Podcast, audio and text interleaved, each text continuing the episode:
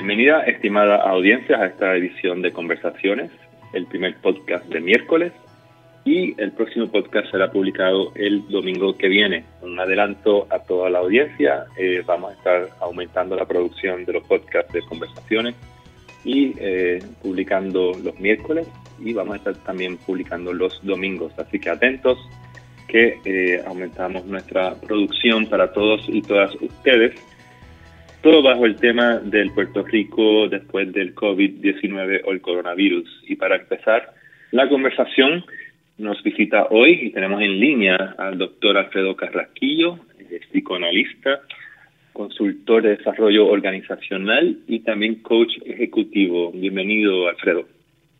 Muchas gracias, Luis Alberto. Un placer estar contigo y con la audiencia de conversaciones. Pues, Alfredo, eh, tú has sido un observador eh, asiduo de la realidad puertorriqueña en varias dimensiones, ¿no? En tu faceta de, consultor de desarrollo organizacional, has sido eh, consejero de organizaciones sin fines de lucro, eh, has sido académico también, eh, también has sido consultor de la empresa privada. Y, y si tú miras a Puerto Rico hoy, en este momento, que estamos a punto de abrir las compuertas, ¿no? Después de estar encerrados por unas varias semanas. ¿Qué Puerto Rico tú estás viendo ahora mismo? ¿Qué Puerto Rico tú estás observando? Eh, pues yo destacaría dos cosas, Luis Alberto. Por un lado, eh, la crisis y la interrupción de negocios que ha traído esta pandemia eh, viene a ser como el tercer golpe seguido en un periodo de cuatro años eh, golpes de los que Puerto Rico y, los líderes en Puerto Rico no se han repuesto, ¿verdad? Eh, me refiero al huracán María, me refiero a los terremotos y ahora esta pandemia. Y yo creo que las tres cosas tienen un elemento en común y es que tal vez la tradición política en Puerto Rico era una en la que esperábamos que enfrentados a cualquier situación de adversidad eh, hubiese otra gente que se encargara de rescatarnos, de salvarnos. ¿no? Y yo creo que desde esa imagen terrible del presidente Trump tirándonos papel toalla eh, hasta hoy, eh, ha habido un gradual y doloroso convencimiento de que, como decía Lupe, eh, Luce López Aralte en las páginas del Nuevo Día poco después de María, solo contamos con nosotros mismos, ¿verdad? Pero que eso no es poca cosa, ¿no? Así que yo creo que hay un convencimiento eh, de que tenemos que hacernos cargo de transformar nuestras condiciones de vida y yo creo que hay en este momento una tensión entre aquellos que se lamentan de esas ilusiones o fantasías perdidas de que otros se iban a encargar de resolvernos eh, y un país que está de muchas maneras eh, respondiendo y haciéndose cargo. Ese, de alguna manera, creo que es lo que yo observo. Así que hay una parte que, que es todavía dolorosa y que no parece responder, pero hay al mismo tiempo en múltiples espacios eh, un país que está haciéndose cargo y que están respondiendo a un escenario que es totalmente inédito, ¿verdad? Ninguno de nosotros, ninguna generación viva había experimentado una, una situación como la que estamos viviendo hoy. Hay, hay, puede que haya un grupo de nosotros, ¿no? Este, que esté en denial, como decimos, ¿no? Que, que, esté eh, bloqueando la realidad y, sencillamente esperando a que regresemos a lo, a lo que éramos antes, anteriormente. Eh, ¿Cuáles son la, los, los, comportamientos típicos del ser humano cuando enfrenta crisis como esta? Y, y, y tú estás, si estás viendo ejemplos eh, de ello en tu, ¿no? En tu día, en tu vida diaria. Sí, estamos viendo esa que señalas, ¿verdad? La, la negación, el pensar que esto no está ocurriendo eh, y esa ilusión de que si uno se siente esperar, las cosas se van a resolver solas y van a volver a donde estaban antes, ¿verdad? Hay otra gente que queda inmovilizada, congelada un poco por las cosas, pero ya la interrupción ha sido lo suficientemente prolongada como para que sobre todo figuras de liderazgo en todos los sectores se den cuenta que esa no puede ser una respuesta y que hay que innovar, inventar, buscar formas de resolver, transformar los modelos de negocios, ver cómo hacemos cosas que es evidente que los gobiernos no están haciendo. Yo creo que ese es otro aprendizaje que ha sido lento, pero si en los terremotos logramos responder más rápidamente que cuando María, ahora yo creo que eh, más gente lo está haciendo. Y es decir, no podemos esperar porque sea el sector público el que responda a la precariedad que está viviendo mucha gente y a transformar las cosas, hay que resolverlo. Y eso lo vimos con las grandes filas de vehículos llevando ayudas al sur después de los terremotos y los vemos ahora reinventando un montón de cosas eh, a, distintos niveles. Así que se va transformando, es, es comprensible y es humano esa tanto esa negación como ese inmovilizarse como el dedicar más tiempo a expresar los corajes a través de las redes sociales que realmente hacer cosas por sus organizaciones y la gente, pero creo que gradualmente la mayoría de la gente está atendiendo. No hay forma de pensar que vamos a regresar a como las cosas eran antes, sino que va a ser, como ya se dice con mucha frecuencia, un nuevo normal muy distinto y donde la, la dimensión de crisis va a estar con nosotros por lo menos por un par de años. Una, de las cosas más frustrantes para muchas de las personas que acostumbraron a salir a ayudar a las comunidades era precisamente el poder salir. Eh, cuando María y cuando eh, los terremotos, y, ha sido sumamente frustrante el no poder hacerlo físicamente, aunque hay muchas ayudas que se están organizando por servicios esenciales como comedores sociales y tal, pero la gran mayoría de los voluntarios ciudadanos estábamos todos eh, tras, ¿no? tras nuestras propias paredes. Entonces, eh, estamos en la antesala ¿no? de la apertura eh, de la economía y, la, y vamos a ver cómo, cómo el gobierno organiza la salida, ¿no? por decirlo así. Este, eh, eh, ¿Qué riesgos estamos identificando temprano, eh, Alfredo? Este, en este periodo riesgos de rebote de, contagio, riesgos de, de una de, de, nuevo una ayuda un poco caótica, de nuevo a la salida de las comunidades. ¿Qué, has podido identificar y qué has estado observando? Mira, yo, yo diría que al, al gobierno de Puerto Rico hay que reconocerle que fue más rápido que muchos otros gobiernos del mundo para decretar el lockdown, la cuarentena, ¿verdad? Eh, pero al mismo tiempo hay que decir y denunciar que hubo una torpeza suprema en, en los detalles de cómo eso se iba a hacer y lo que tú muy bien mencionas, es decir, hay toda una atención a la problemática social y a la precariedad de mucha gente que tenía que haber gente que pudiera responder a ello y tenía que poder manejarse eh, las órdenes ejecutivas para dar espacio a que esa gente pudiera eh, salir a las calles. Yo creo que el gran desafío que tenemos ahora es cambiar unos hábitos a los que estamos acostumbrados. Por decir algo, en el Caribe somos gente súper afectiva, cercana, que nos gusta tocar, abrazar, estar juntos, celebrar. Eh, muchas de esas eh, de esos rituales cotidianos que hacemos desde en los espacios de trabajo, en las comunidades, en la oficina, celebrarle los cumpleaños a la gente, estar cerca, mucho de eso va a tener que cambiar y va a tener que cambiar por mucho tiempo, que no es cuando acabe el, el, el encierro de la cuarentena, es el tiempo que va a tomar que haya una vacuna accesible para mucha gente, ¿no? Eh, y lo otro, la, la, precariedad económica causada por esta interrupción eh, va a durar mucho y va a ser muy dura, sobre todo para las pequeñas y medianas empresas, para las organizaciones no gubernamentales en, en consecuencia va a haber mucha gente sin recursos. Entonces, hay, hay, veces que uno ha escuchado en estas últimas semanas voces de gente que dice, bueno, pues sean disciplinados, no salgan, hagan una compra para los próximos tres meses. Bueno, la mayoría de la gente en nuestro país no tiene los recursos para ir al supermercado y hacer una compra para tres meses, ¿verdad? Eh, entonces hay que, esta es una oportunidad, creo yo, para sensibilizarnos de la realidad que vive otra gente y de cómo les podemos apoyar. Yo creo que en este momento, y me consta que muchos los están haciendo, las organizaciones sin fines de lucro tienen que repensar su servicio para ver cómo van a responder de manera solidaria a estas nuevas necesidades que van a surgir, eh, no desde la óptica asistencialista, sino desde la óptica de eh, apoyar a la gente a reinventarse en un escenario de mucha necesidad.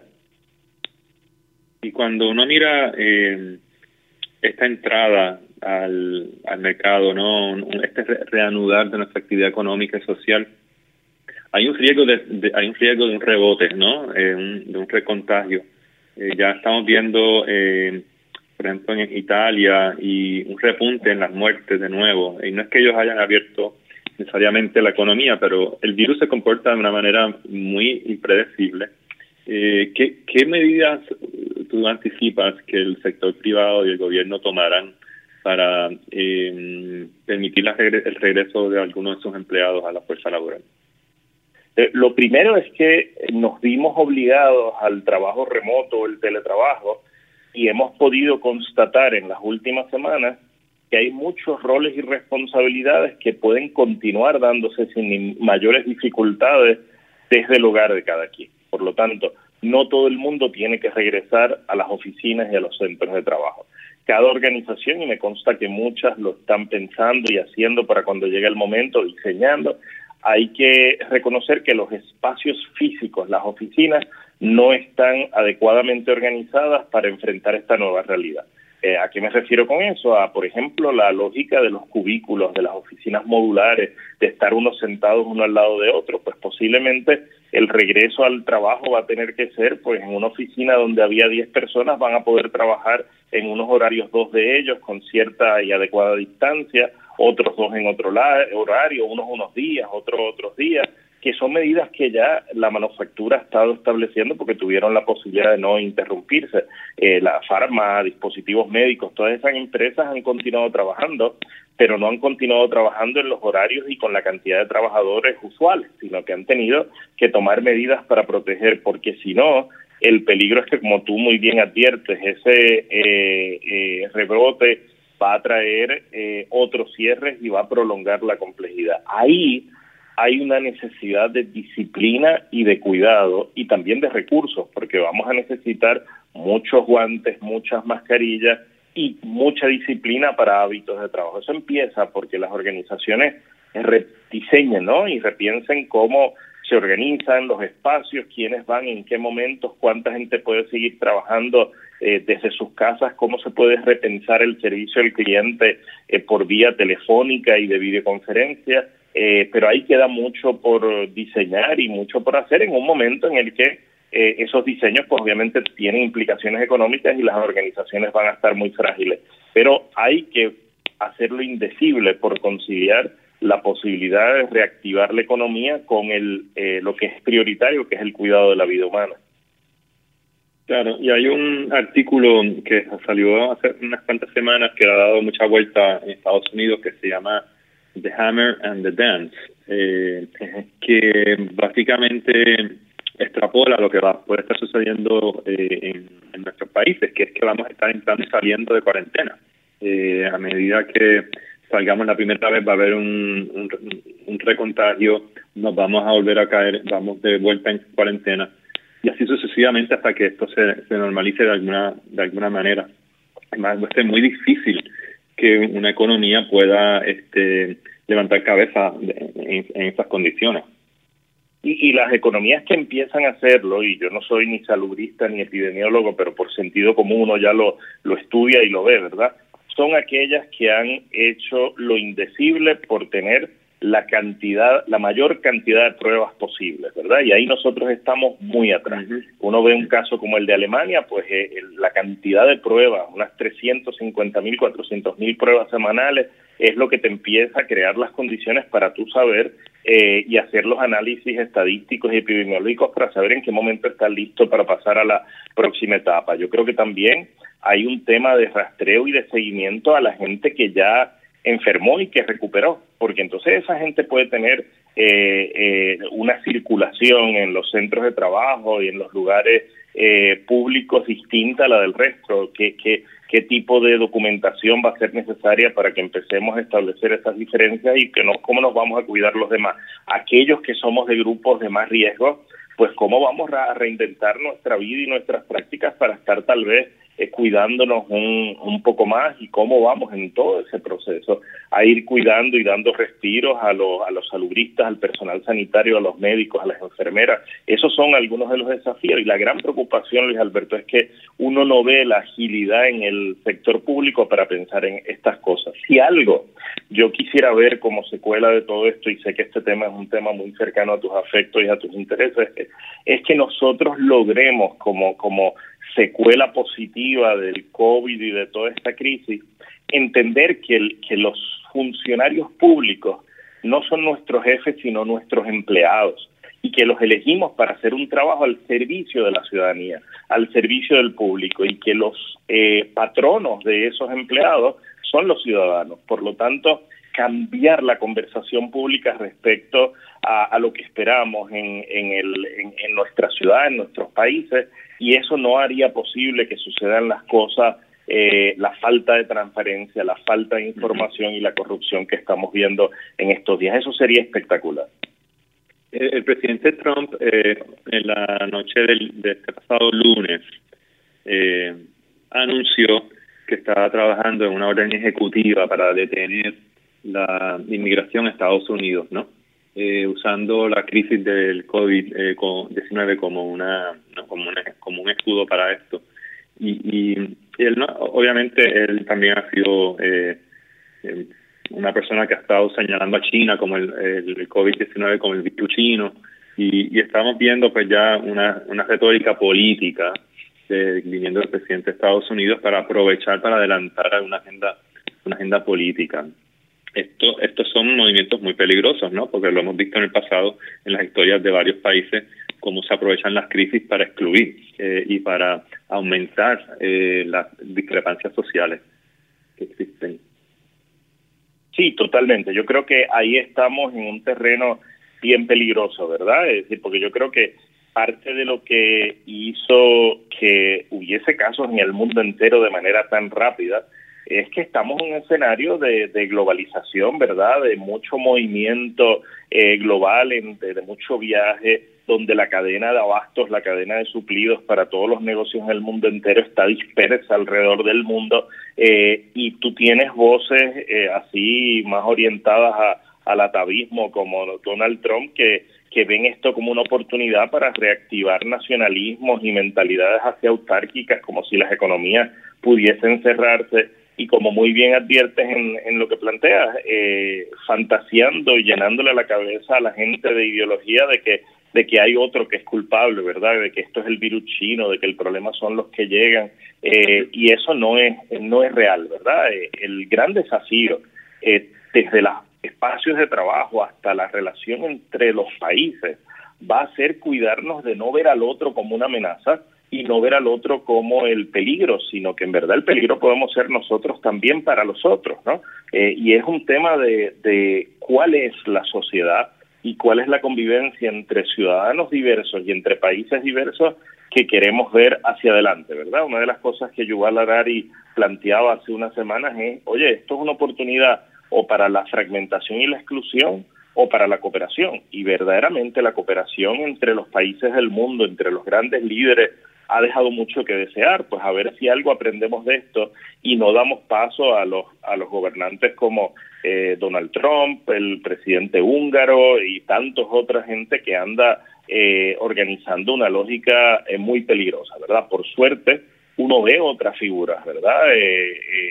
algunos líderes europeos y algunos líderes de otras partes del mundo que han estado manejando esto de otro modo, ¿no? Pero hay, hay que estar muy alerta a eso que planteas en todos los escenarios con, no tenemos un escenario de una posible, bueno, ya una salida del Reino Unido de la, del proyecto europeo eh, y los estragos que está causando el coronavirus en, Italia, Francia y, España. Y tenemos también a un eh, primer ministro eh, británico que, aparentemente, Boris Johnson, que acaba pues, de salir del hospital y su retórica pues, ha suavizado muchísimo desde que salió eh, del hospital con respecto al coronavirus. Eh, tenemos un mundo que, que está está siendo fragmentado no eh, por este por este virus y aparece hace poco una en el Wall Street Journal una, un escrito de Henry Kissinger que fue el arquitecto de la paz y del desarrollo no de la después de la segunda guerra mundial advirtiendo advirtiendo de cómo este este fenómeno puede alterar y va a alterar el, el orden el orden mundial porque precisamente vamos a tener gobiernos que van a estar sacando partido a los nacionalismos y vamos a tener gobiernos que van a estar buscando la, cooperación internacional. Así que, estamos advertidos, ¿no? Sí, sí, sí, sí. Sí, yo creo que ahí tú has visto, por ejemplo, la reacción de los países del norte de Europa hacia la situación y los apoyos que necesitaban los países del sur. Un caso particular y terrible fue el de Holanda, ¿verdad? cómo manejó todo esto el ministro de Finanzas de Holanda y la falta de solidaridad en el momento que más eh, que países como Italia y España más lo necesitaban. Esto es una gran oportunidad para que el proyecto europeo decida si quiere realmente ser una comunidad o una unión o si esto va a ser o va a volver a la, a la, a la fragmentación, ¿verdad? Eh, así que yo creo que sí, que, que hay una oportunidad para que estas cosas se puedan pensar desde, desde otra óptica, ¿no? Desde, hay, hay mucho que reflexionar y yo lo que espero es que no perdamos la oportunidad que de todo esto haya un saldo pedagógico, un saldo de aprendizaje. Exactamente, y ahora estamos entrando, eh, bueno, llevamos ya tiempo en la campaña política, pero estamos acercándonos a las primarias en Puerto Rico, eh, que se han, sido postergadas para agosto, eh, y, vamos a tener una, unas elecciones totalmente irregular, posiblemente nos, nos, nos agarre en un segundo acuartelamiento eh, en algún momento durante o antes de las elecciones. Eh, ¿Qué retos tú le ves a los, a los candidatos a la hora de, de concursar eh, en, este, en este convulso panorama? Yo, yo creo que el, el gran desafío es el de la honestidad respecto a, las dimensiones de la crisis que Puerto Rico vive. Y no me refiero únicamente al, a la pandemia, sino me refiero a todo lo que nosotros venimos arrastrando, por decir una fecha, desde eh, que empezó la crisis económica después del 2006-2007, ¿verdad? Eh, yo lo sintetizaría de una manera muy sencilla. Puerto Rico, como economía, como sociedad, no es viable ni sostenible y, y la clase política puertorriqueña está atrapada, por un lado, en fórmulas y escenarios políticos del futuro que tal vez ninguno de ellos ya tiene sentido para el mundo en el que vivimos y por el otro lado eh, una clase política atrapada en intereses mezquinos y prácticas corruptas, ¿verdad? Así que, ¿cómo vamos a lograr articular un proyecto de país y una proposición de valor para que la prosperidad eh, y la justicia puedan volver a ser posibilidades en Puerto Rico, esa es la agenda, ¿verdad? Mi temor es que eh, eh, por el escenario que antes trataba de describirte, cada vez vamos a tener menos gente talentosa y con buena voluntad para entrar en el espacio público desde el servicio público, desde la gestión eh, política y gubernamental y que el pool de talento, la cantidad de gente que hay ahí como opciones, va a ser eh, limitado y bastante mediocre. Ahí yo creo que los medios de comunicación tienen un rol bien importante para ir perfeccionando las preguntas que hay que hacer y no dejar que que la que los políticos pasen con ficha, ¿verdad? Yo creo que este va a ser un momento y una campaña política donde la pregunta inquisitiva, sin miedo, que desarme y desarticule eh, lógicas facilonas va a ser importante para que haya rigor, ¿verdad? Si no hay rigor, si no hay voluntad de pensar las cosas desde otra óptica, si no hay el arrojo para ver eh, cómo este país puede reinventarse, y Aldi, tenemos la ventaja de que Puerto Rico, nuestra escala es pequeña, esto es un país pequeño, una economía pequeña, por lo tanto es bastante fácil articular una proposición de valor donde todos los elementos de nuestra economía y nuestra sociedad estén eh, conectados. Pero eso no lo vamos a lograr mirando con nostalgia a pasados y a fórmulas viejas, ni tampoco pensando en escenarios futuros que no son alcanzables. Entonces, tenemos que salir de los esquemas tradicionales y pensar de otra manera. Yo no sé si la clase política está lista para ese reto, temo que no, pero la ciudadanía tiene que estarlo y los espacios de conversación ciudadana tienen que promover justamente ese tipo de diálogo. Es urgente. Urgente y ciertamente lo va a hacer mucho más retante el hecho que no podamos o, que sea interrumpida la experiencia presencial nuestra en los próximos eh, meses, porque los diálogos se tienen que dar ya sea virtualmente o físicamente, pero ciertamente los medios y las organizaciones sin fines de lucro tienen que insertarse en la construcción de una narrativa nueva sobre Puerto Rico, sobre sus posibilidades y los nuevos los nuevos actores políticos y sociales a, que están emergiendo desde desde antes de María eh, emergiendo eh, y dar paso a un nuevo a un nuevo Puerto Rico.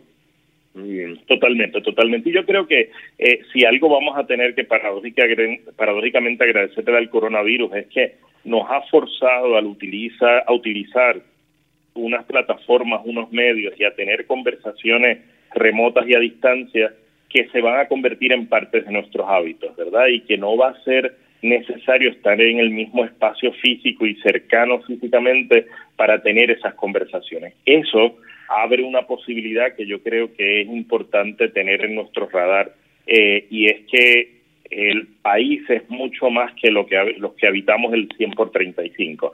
Más de la mitad de los puertorriqueños viven fuera de la isla y de, María para acá, por lo menos nosotros hemos visto la importancia que nuestra diáspora tiene en, generar y, activar redes de solidaridad y en pensar y denunciar lo que no está bien en el país.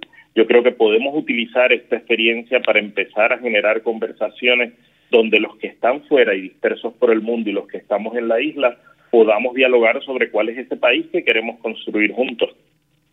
Y ciertamente articulaciones que ya desde, desde antes de María, particularmente después de los huracanes de María y los terremotos. Así que ya esa articulación en respuestas específicas ¿no? de ayuda y de desarrollo eh, y de investigación también se, ya, se han empezado a dar.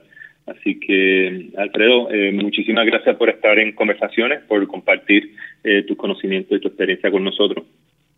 un gusto. Muchísimas gracias por la invitación y gracias por sostener este espacio.